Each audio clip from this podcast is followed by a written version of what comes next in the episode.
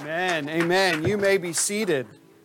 Let's pray. Lord, we long for that day when you call our names and that pain and tears are gone. But Lord, even more, like Paul says, we long for that day in which death is swallowed by life.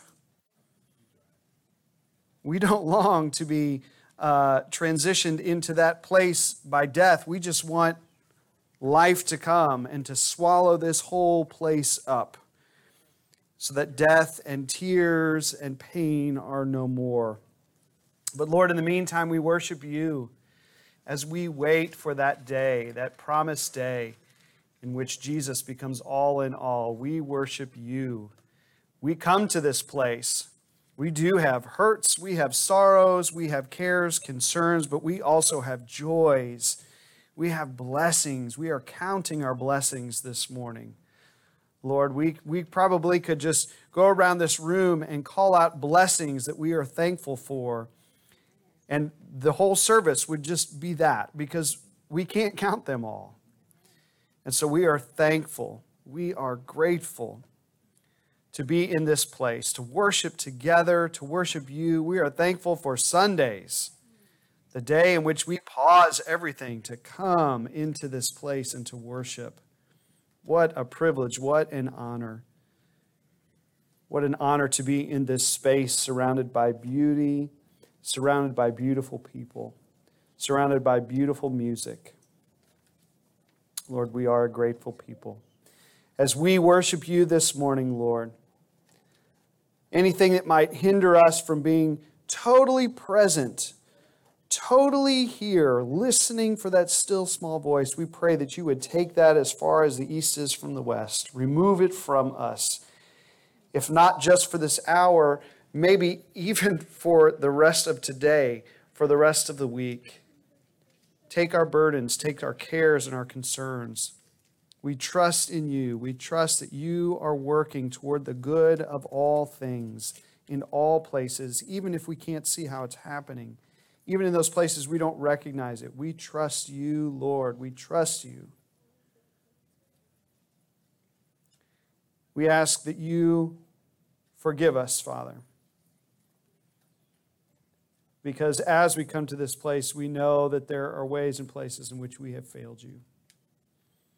There are things that we have done intentionally, things we have done unintentionally, uh, things we have left undone.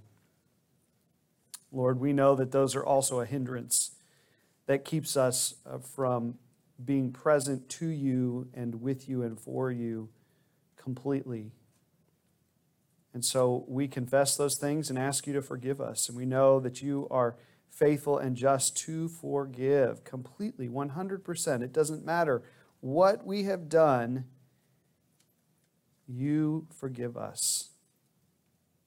As Paul says, wherever sin abounds, grace abounds more, and we are thankful for your grace. We are thankful for your grace, which covers all our sin.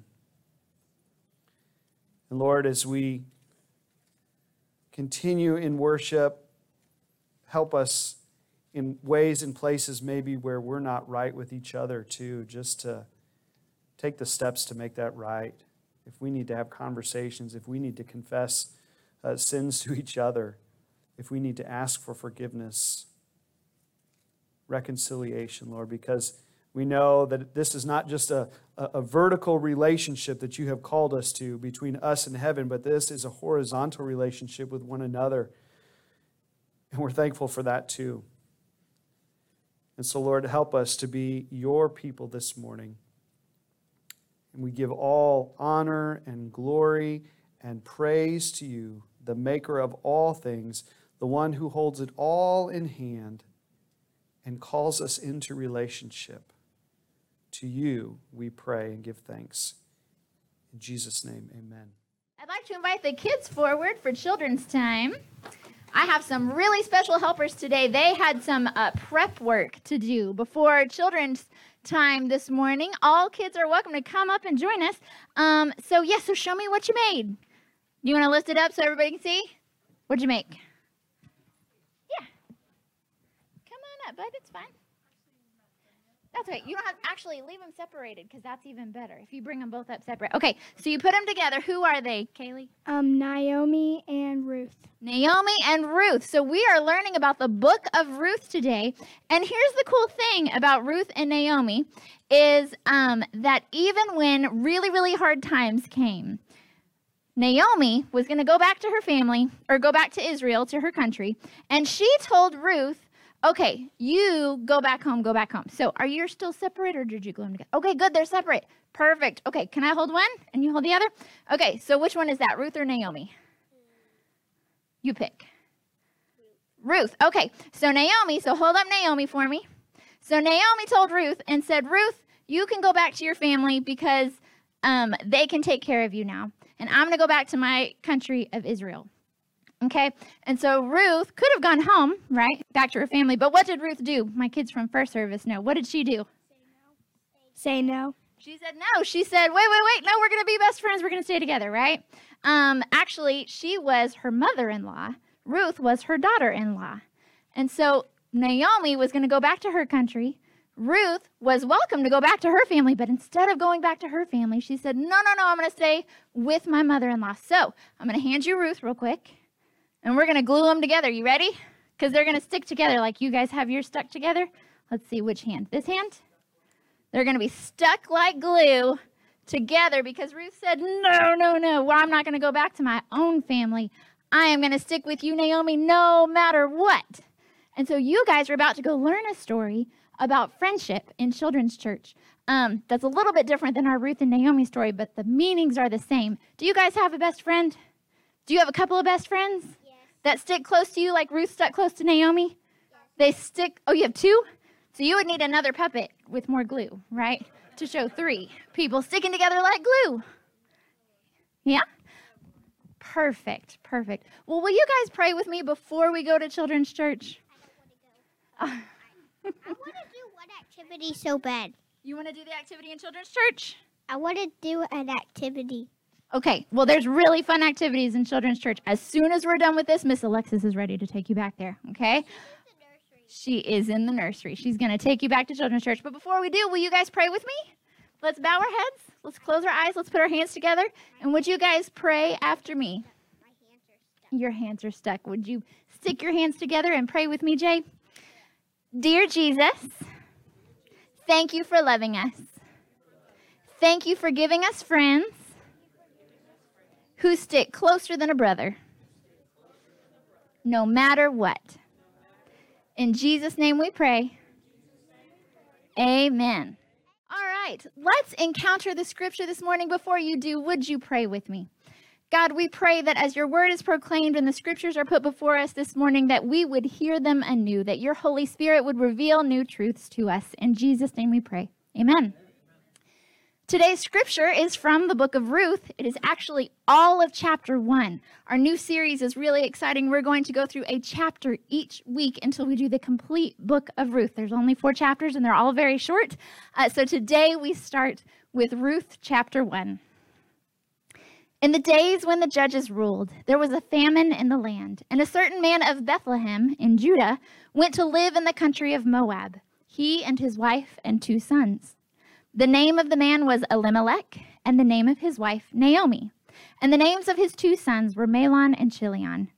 They were Ephrathites from Bethlehem in Judah.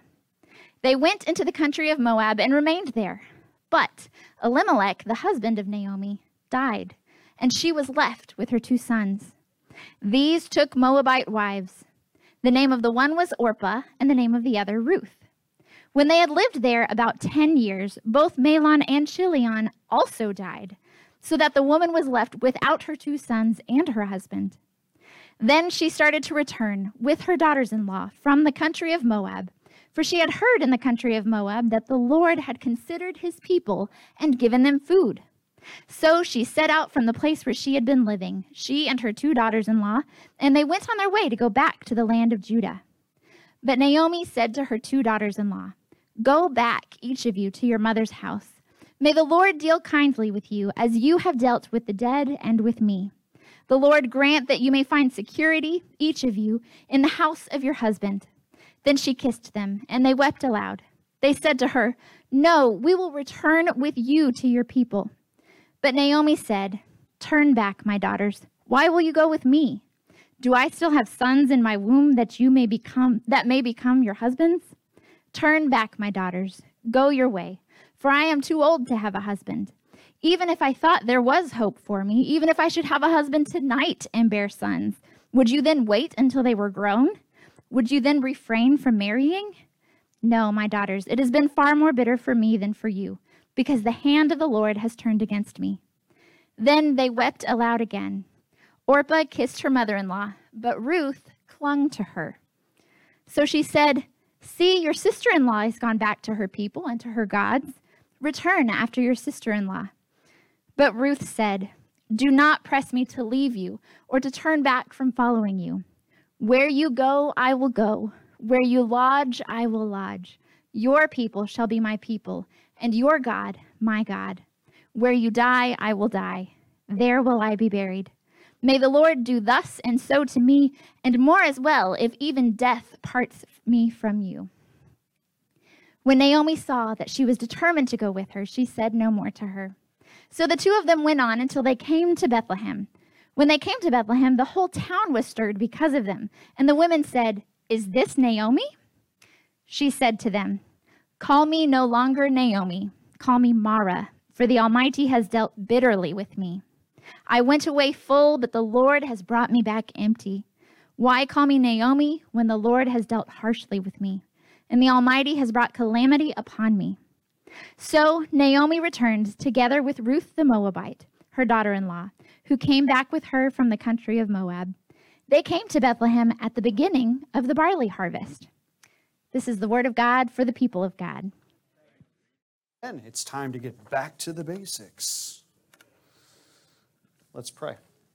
Lord, may the words of my mouth and the meditations of our hearts be acceptable and pleasing to you.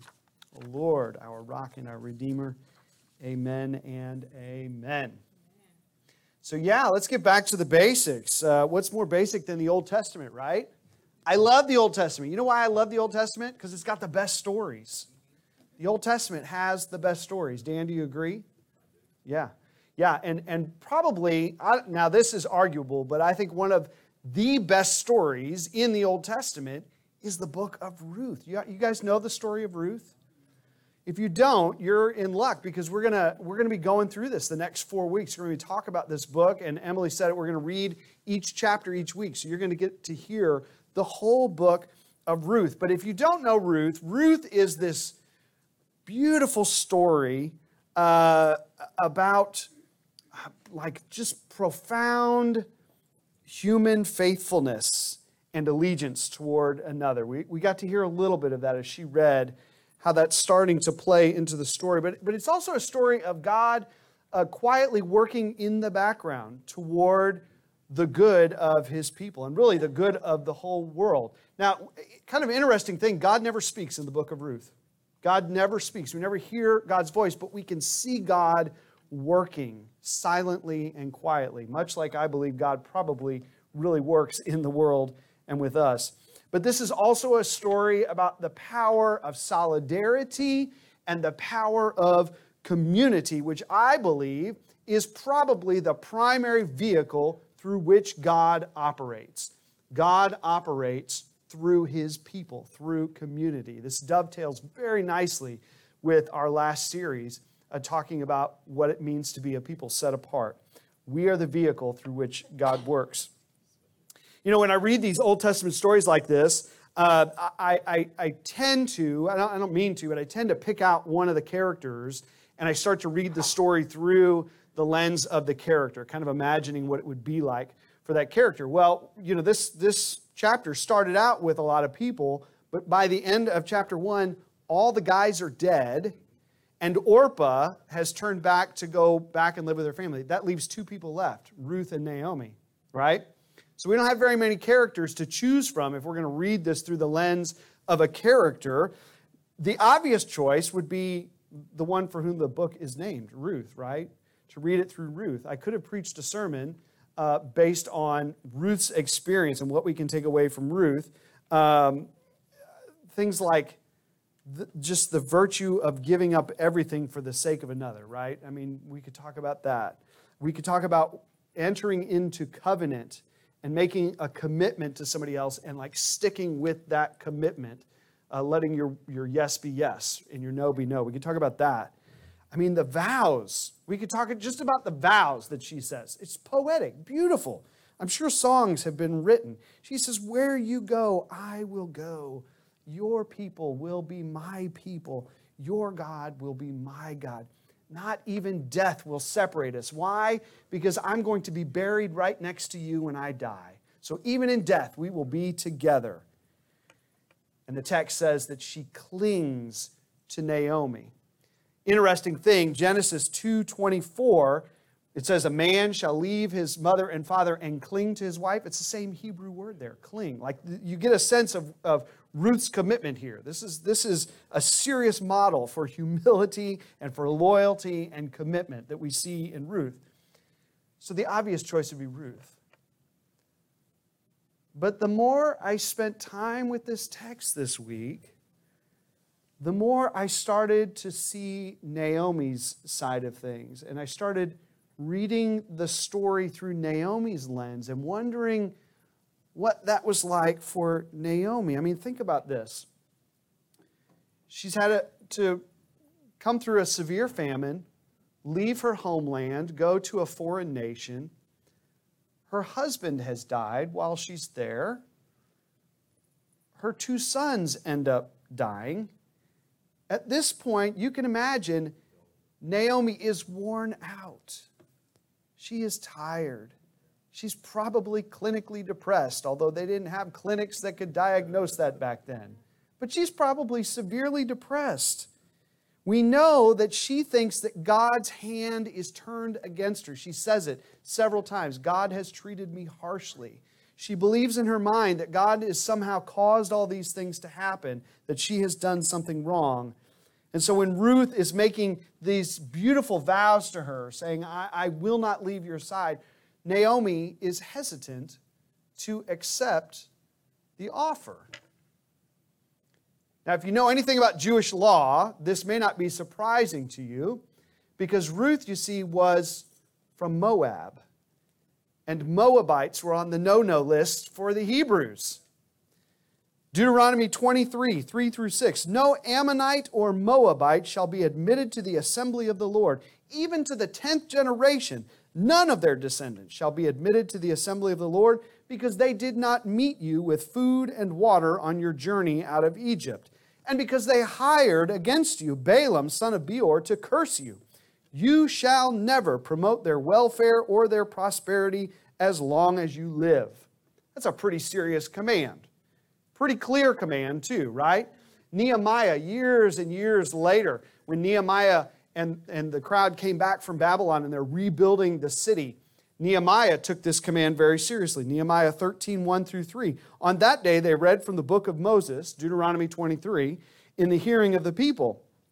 And in it was found written that no Ammonite or Moabite should ever enter the assembly of God.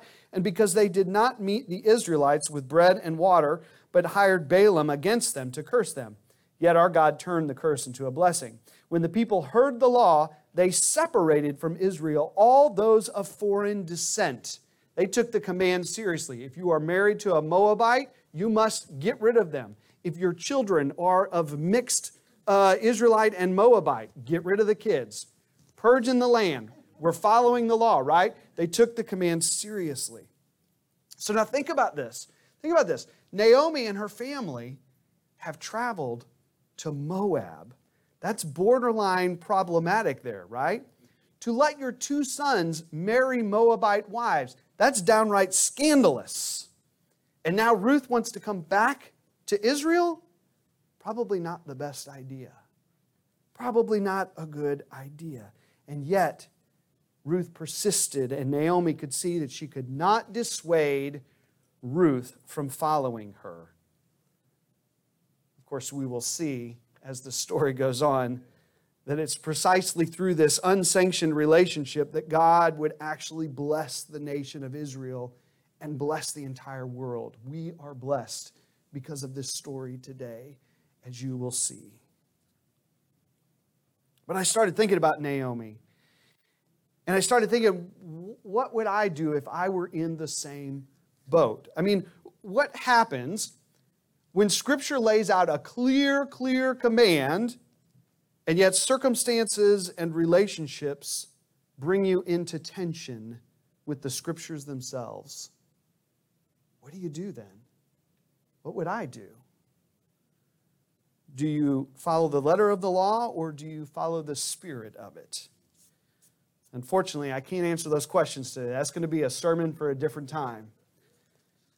And it doesn't really matter because Naomi doesn't seem super concerned with the scriptures themselves. What she is concerned about is the life of Ruth. She tells Orpah and Ruth, Go back. Go back to your households. There you will have a better chance at a new future. You are young enough that you can find new husbands. You can start over. You can build families. Naomi realizes she has nothing to offer. She is an older widow, both sons gone, headed back to her homeland where she will have to depend upon the kindness of strangers to get her through.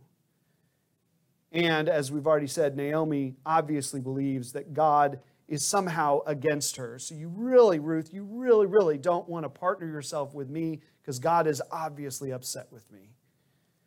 And yet, Ruth persists. Do not press me to leave you. Do not make me do this thing. I am going to go wherever you go. And I'm so thankful for the Ruths in this world. Because looking at this story, I realize that sometimes, sometimes when we are at our lowest point, where we think there is no hope, when we think the universe is against us, it's at that moment that somebody comes into our lives that will serve as the path forward. Folks that just won't take no for an answer, right? And I wonder if sometimes God purposely sends somebody who is so radically different from us just to see if we'll take the bait, just to see if we'll bite. Right? I'm going to send somebody to you, and I'm going to sit back and see what you do with that. Maybe even somebody who puts us in tension with the scriptures themselves, like Ruth. I mean, think about this. Ruth and Naomi are from different countries, right? They serve different gods. Ruth has her own gods from Moab that she serves, that she was raised serving. They're at different stages of life. Ruth is young, Naomi is old. I looked it up. Moabites don't speak Hebrew, so they didn't even speak the same first language, right? There's got to be some communication problems probably there. They couldn't have been more different. And the only commonality that they shared is that they were both widows, which of course puts them in a vulnerable state because single women in that day had no rights, no privileges, no chance for survival apart from a man, right? And so these are two vulnerable women sticking together because it's better to have two vulnerable people than two separate vulnerable people. Let's do this thing together. And so I'm so glad that Ruth persisted and said, No, I am not going to leave your side. And I'm so glad that Naomi relented and said, Fine, let's go do this thing. Come on. Because otherwise, we wouldn't have this story. And this story in particular is important because it tells me that God works through our relationships with one another. This is how God works. I mean, yes, of course, we have examples of individuals in the Bible that do wonderful and mighty things for God. But by and large, God is not working through individuals.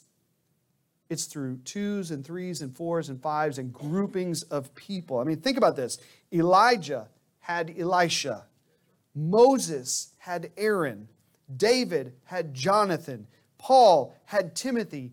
Even Jesus, our Lord and Savior, surrounded himself with disciples. Even God who is triune, Father, Son, and Holy Spirit, is in community with God's self and then chooses, I don't know why, Lord, but God chooses to enter into partnership with his covenant people, with us. God works in community. And so I want you to think about your life right now. I want you to think about the people who are in your life right now, not just in this space, but in all parts of your life. Because I don't think that's an accident. I think the people that you encounter on a regular basis, who you would consider a part of your life, these are the folks that God has united you to in some form or fashion for this season of life. They may not be there forever, but for right now, they are. And if you're like me, well, I tend to gravitate toward people who are like me. Right? I'm just more comfortable hanging out with people who are like me. Listen to the same music, maybe wear the same clothes, maybe the same age. We can talk about the 90s and the 80s, and you know, right?